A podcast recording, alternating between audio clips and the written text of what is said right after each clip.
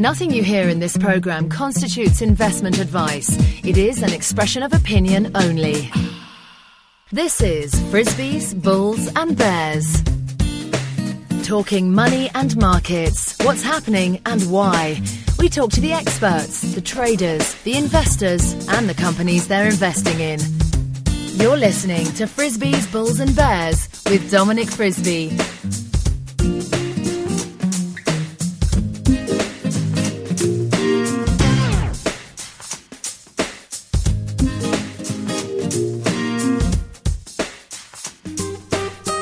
Hello and welcome to Frisby's Bulls and Bears with me, Dominic Frisby. I am sitting in Soho Square in the middle of London. Spring is in the air, the birds are tweeting, and sitting next to me is Liam Halligan. Liam is an economist. He used to be the economics editor for Channel 4 News. He writes a column for the Sunday Telegraph, and I've just discovered over lunch, oh, a man's banging in the background. I've just discovered over lunch. It's Soho. It is Soho, and not that kind of banging. And uh, I've just uh, discovered that Liam spent many years uh, in the 90s in Russia, so he is the man to speak to about what's going on in the Ukraine uh, at the moment. So why don't we start with that, Liam? Welcome to the show. How serious is it? I think it's pretty serious, uh, Dominic, uh, but it's obviously not nearly as serious as we thought it was just 48 hours ago.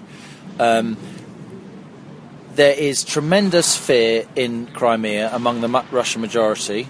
Um, that their safety has been compromised. That's why the Russian troops uh, who were already illegally uh, uh already legally in Crimea, given that Russia has a, a lease till 2047 on their naval base in uh, Sevastopol, um, have obviously been used to restore order in Crimea. There were everybody knows about the riots in Maidan Square in Kiev, but there have also been much smaller rioting and a couple of unfortunate deaths uh, in the street in Crimea as well. We're now in a situation where it seems more order has been restored, and hopefully now we can look forward to uh, some kind of combination of uh, another presidential election in Ukraine, uh, possibly uh, uh, this year, maybe even by May 2014, and also a referendum in Crimea. Now, the main point I'd make referendum whether Crimea splits from the rest of Ukraine or not. Yeah, well, no, well, it's it's complicated. Without going into the, I mean, Crimea has for years been the uh, destination of, of conquest. The, the, the Greeks, the Byzantians. Everyone's had a piece of Crimea. Everybody's had a piece of Crimea. That could be a you know that could be a, a tagline for a stag night, yeah. a stag night company. Of course, this is where um, the charge of the Light Brigade, the ultimately oh, okay. doomed but glorious yeah. uh, moment in uh, Victorian uh, Britain yeah. Uh, uh, happened. Lead, leading, I mean, a lot of a lot of a lot of a lot of kids are reading Tennyson these days, uh, given that Crimea has been back in been back in the news. But Crimea um, uh, is uh, an integral part of Ukraine. Since the early 90s, it has been an autonomous uh, region within Ukraine. Uh, it's had that status, and then the southern tip of Crimea, where Sevastopol is, has been leased by the Russians to host their Black Sea fleet. The referendum will be on whether or not Ukraine um, retains that autonomous uh, um, status uh, maybe on a slightly longer lease, depending on the negotiations, uh, or whether it goes completely independent. Um, oh, so going back into Russia isn't an option? The Russians don't want to have the whole of the Crimea, even though there are quite a lot of uh, Russian people within the Russian majority in Crimea who would quite like that, because the Kremlin feels that to take the whole of Crimea would seriously frighten the horses all Putin's critics in the West that say he's massively expansionist could then use that as their piece of evidence, okay. and it would cause it would cause Russia a lot of problems on the international stage. I mean, you know, so often you hear on the mainstream media these days, oh, but when Russia took over Georgia, I mean. And then you actually read the documents, the OSCE, the Organisation of Security and Cooperation in Europe, uh, the, the report that the EU commissioned by an independent uh, Swiss diplomat into the Georgian war, that concluded, quote, that atrocities, uh, hostilities in Georgia started, uh, quote, after a massive artillery barrage by Georgia on Khinvali, which is the capital of South Ossetia. Yeah. Now, clearly, the Russian response in some ways was disproportionate, but uh, uh, and Russian troops were used again to restore calm. But then the Russian troops withdrew, and so now South Ossetia is what it was before, an autonomous region with peacekeeping troops from from both sides. What I'd say is that in recent days we've seen an absolute outpouring from the mainstream British media of uh, Cold War revanchism. Um, I think it's been pretty ugly, actually. Uh, there's been absolutely no. Um, uh, Foundation, in fact? no, well, the, well part, partly that. There's been absolutely no recognition, Dominic, that the 2010 election, uh, where Yanukovych became president, yeah, Yanukovych isn't a, a nice guy. He's been a thug uh, in, in many ways, but he did win the election. I mean, that is unequivocal. He Yeah. won the election. Clearly, the OSCE report after the 2010 election said this has been a quotes fair election, a good example of democracy, pluralistic and competitive. They are direct quotes from the Western-backed organisation Yeah. that looked at the election. And yet, because there's been a lot of rabble rousing in Kiev by a group that's partly, you know, slightly idealistic um, uh, uh, youngsters, uh, partly far right, partly anti Semitic forces, and so on, because of their actions, the president's term now doesn't go to 2015, which is when he was elected to. It's apparently going to stop in the middle of 2014, or maybe it's already stopped. We don't quite know because Yanukovych did a deal with the French, the Germans, and the Polish on the 22nd of February, and then suddenly that deal was completely torn up, even though everybody had signed up to it. So I don't think the existing government in Ukraine is legitimate. Uh, everybody tells me it is, uh, but I don't remember the election. Maybe you do. Okay. Uh, um, and that is the reason why there is such concern among um, ethnic Russians in Ukraine, of course, uh, compounded by the fact that soon after the 22nd of February, a, a a law apparently was passed by this new government, apparently, uh, that um, the use of Russian in Ukraine was you could no longer use Russian as an official language of business, which spooked an awful lot of people, even people in Western Ukraine who are Ukrainians, because they knew it was deeply, deeply provocative. I think it's wrong that we're trying to force Ukraine to choose between West and East. Ukraine doesn't want to do that. Ukraine sits astride the ancient ethnic fault line between Europe and the Slavic world, if you like. Uh, Ukraine should be a tremendously successful country economically. It has the potential to be so, as well as its world class arable land. It also has a very high level of technical uh, and mathematical education. Uh, it has a, a steel sector which could be pretty decent. It's suffered in recent years as the price of steel has gone down. But, uh, but it could be 46 million people, a really competitive, interesting country And a fine tradition in heavyweight boxing. and a fine tradition in, in heavy in heavyweight in heavyweight boxing. Uh, of, of, Is Klitschko going to feature at all in, in the uh, in the next wave of Ukrainian politics? I think he may, uh, you know, in the same way that Andy Murray's probably going to feature in the uh, Scottish independence referendum. You know, everybody wants him on their side. No, he is a serious uh, person. Yeah. Um, not just as obviously he's a very serious athlete, and, and and you can't take that away from him. But he has, you know, become a serious uh, uh, orator, um, public figure in general. I think a lot of people have. He's a been- hero there, presumably. yeah, a lot, a lot of people have been wrong-footed by him because he is pretty articulate. Uh, but the fact remains that um, a lot of people in Russia and Russian speakers in Ukraine, or ethnic Russians in Ukraine, are still pretty shocked that the election result from 2010 has been completely, you know, over over overruled Yeah. by uh, street violence. That, that's an incredibly telling fact. That is an incredibly Yeah. telling fact, and yet we are, as Westerners, as respectable Westerners, we're meant to say, "Oh, it's okay. There's a Yeah. new government now," and we're the guys that have been telling these guys to do democracy. So, Ukraine shouldn't have to choose between East and West. All this started back in November when. Um, Yanukovych didn't sign up to a trade deal with the EU. The difference between what Russia was offering and what uh, the EU was offering was that Russia actually came up with the money, uh, point one. Uh, Russia came up with the market access for Ukrainian goods in Russia. The EU was loath, of course, to accept um, serious amounts of Ukrainian agricultural exports into the EU because of the CAP. And also, uh, the EU's deal would only go through if the Ukraine turned its back on its deal with Russia. Ukraine should have very close trading relationships with both the West and the East because it is geographically and culturally the bridge between these two worlds. This isn't Poland. This isn't Poland where you know the Soviet Union was an oppressor and you had lots of folk that didn't actually speak Russian and didn't want to speak Russian, and so they very quickly came into the Western fold, and completely understandably for solid historic and psychological reasons. This is Ukraine. In many ways, this is the kind of psychological heart of the Russian people, uh, and particularly, of course, to the east of Kiev.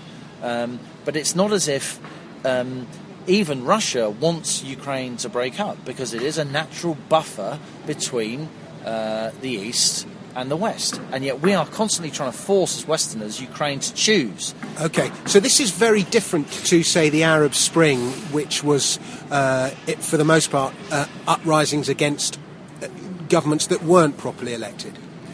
That's right, and all, but in some ways it's quite similar because not only did you have um, um, uh, uprisings against governments that, that, weren't elected, what you also had in the Arab Spring is you had a kind of middle class, you know, hard-working people, to use a sort of British phrase in a different context, of folk that wanted to just make their way, improve their economic lot, make life better for themselves and for their children, and yet the system was stopping them because there was corruption and yeah. they, they, were always working for the man, and there was always a bribe they had to pay, and this kind of bureaucratic.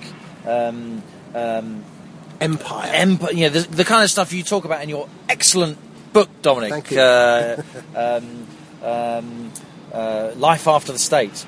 Um, and it's similar in Ukraine. What happened was once the kind of once the protesting ball got rolling, a lot of sort of you know nice middle class people with with, push, with, into with, anger with push chairs said actually oh yeah we're pretty angry because we want to be a normal country you know yeah. we want we want we want to we want to get a mortgage so we can sort of you know have a house, we want dental, we, yeah. we want good education, and we should have it because we're a civilized, sophisticated people with yeah. resources. And, and so it, it did become an outlet for a lot of grievances about completely different things. Yeah and that's that's what a lot of the protesters then could tap into, and, and the thing and the thing snowballed. Okay, and presumably the, the, British media tapped into that into that feeling. Of, of course, than, of course, because even though you know the OSCE had said Yanukovych was fairly elected, and you go back to you know articles in 2010 and you see, you know, Moscow correspondents writing them say it's fair, and they've said Tymoshenko should move away because you know she lost, yeah. and then the same people are then.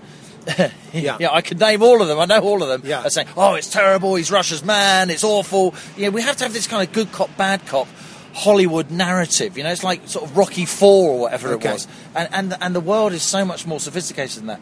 Meanwhile, of course, um, Russia. Uh, has become an enormous trading partner. Not so much of the UK because we've been pretty mean spirited okay. towards post Soviet Russia, but Germany's biggest trading partner now is Russia. Russia's biggest trading partner is Germany. You have massive FDI into Russia, second only among the emerging markets uh, to China, highest FDI per head of almost all the emerging markets, all the large emerging markets. You know, VW, Samsung, Liebherr, Siemens, Pepsi, P&G, Unilever, Boeing. These companies are piled into post-Soviet Russia.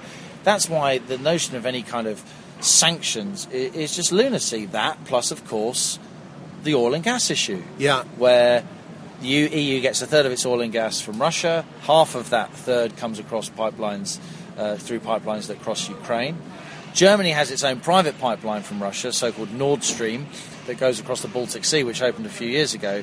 That puts Germany in a more interesting position.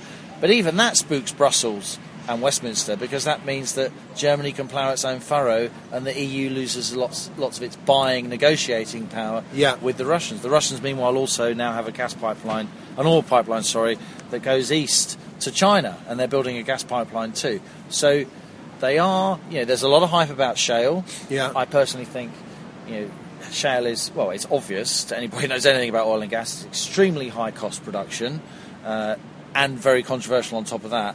And the day when shale delivers game changing amounts to global markets is quite a long way away, I'd say. Oil price is still rising. You may, you, well, I guess you do agree with me. A lot of, just to digress slightly, um, people look at the gas price in America and think, oh, we can do the same. No, why has the gas price in America come down?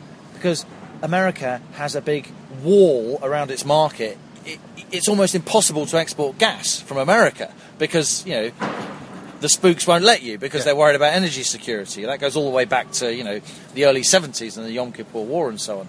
So it's not at all clear that if um, American shale gas was on global markets, that America's gas price would have fallen to the extent it has. At the moment, we've got a big gas glut in America behind a big export wall. No wonder the prices come down. Doesn't mean that we can do it in the UK. Yeah, absolutely. So I suppose that's my next question, my final question for you, Liam. And by the way, thank you very much. It's been a fantastic uh, interview. Is uh, we're recording this on Tuesday afternoon, Tuesday the third of March, I think it is. Monday saw a big down day in the stock market, the gold price rising. Today we've seen the reverse. The gold price has fallen a bit. Stock markets have rallied. Uh, the Russian ruble has rallied. Um, what are the consequences of all this? Is this just going to be another one of those kind of diplomatic, noisy episodes that doesn't really affect markets in the longer in the longer term, or is it going to change the course of markets? Well, of course, I'm, I'm not complacent. This could, you know, today's news tends to be a bit of a calming. You know, the BBC stopped calling it an invasion of Crimea and it started to call it an intervention. Okay. Because they've actually realised, oh, those troops, oh, so they're allowed to be in Sevastopol. Yes, they have a lease till 2047. You know, like the one we've got on Cyprus. Yeah, now you, now you get it. Now you get it, right? Okay, so let's use the word intervention. So people have calmed Yeah. calmed down a little bit.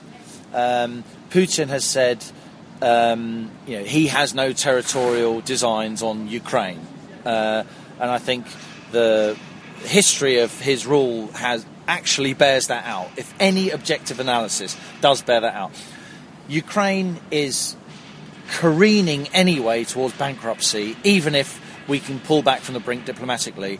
It needs, over the next uh, uh, few months, 10 to 15 billion big ones. Um, to just get through the payment schedule, it's Okay. an awful lot of money on punitive rates. If Ukraine defaults, that has you know all kinds of possible systemic dangers. At the moment, it only looks as if Russia's going to come up with the money. What I would like to see is some kind of joint initiative spearheaded from the West, not by the UK or certainly not by the US, but by Germany. Okay. Maybe with China helping as well, and maybe some kind of EU face-saving involvement, and maybe a bit from the IMF as well. To Will, German, will the German population want to bail out yet another country? well, I think the German population would be reasonably happy. Um, given the amount of German business there is in Russia, and they totally understand it, particularly uh, people in former East Germany, Yeah. uh, with uh, a chancellor who actually speaks decent Russian, uh, they will understand that if this is the price of another sort of Anglo-Saxon misadventure, then I think they'd be reasonably happy, particularly if there was a good chance of getting their money back. And they would trust the Russians to pay the money back if the Okay. Russians were back, backstopping it. If we can achieve this, then I think we can get through this um, and without any kind of systemic uh, uh, problem.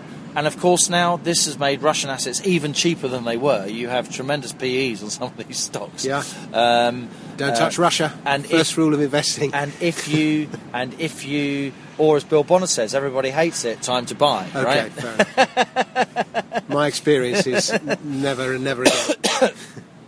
You know, it's a, it's a strong mix. It's Yeah. a, it's a heady brew. Yeah. Uh, you need you need you need a big stomach and uh, you got to grow a pair. Yeah. Um, uh, but having said that, you know, valuations in this market are and across the region are incredibly low. Yeah. With companies often trading uh, at one or two times earnings, even though they've got you know many years of um, um, trading history and they're completely privately owned uh, and they're in sectors where property rights, like retail, transport, uh, and so on, are relatively secure. So I can I can almost I can almost sense around us here in Soho Square the hedgies looking out, thinking, yeah. I, I, I could make a small, I could make a small Yeah. bet here because the rest of the world is so scared.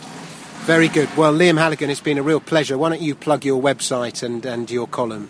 Well, I write a column every Sunday uh, in the Telegraph. It's called Economic Agenda, uh, and I tend to post most things that I write and broadcast on liamhalligan.com, and you can follow me at Liam Halligan. Great stuff. Liam Halligan, thank you very much.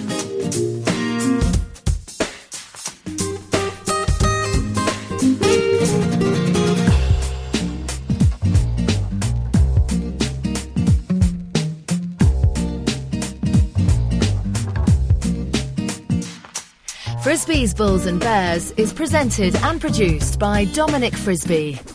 To discuss the markets and have your say, why not visit our forum at globaledgeinvestors.com. That's globaledgeinvestors.com. To join our mailing list so you can be updated as soon as a new show is posted, please email info at dominicfrisby.net or simply subscribe through iTunes.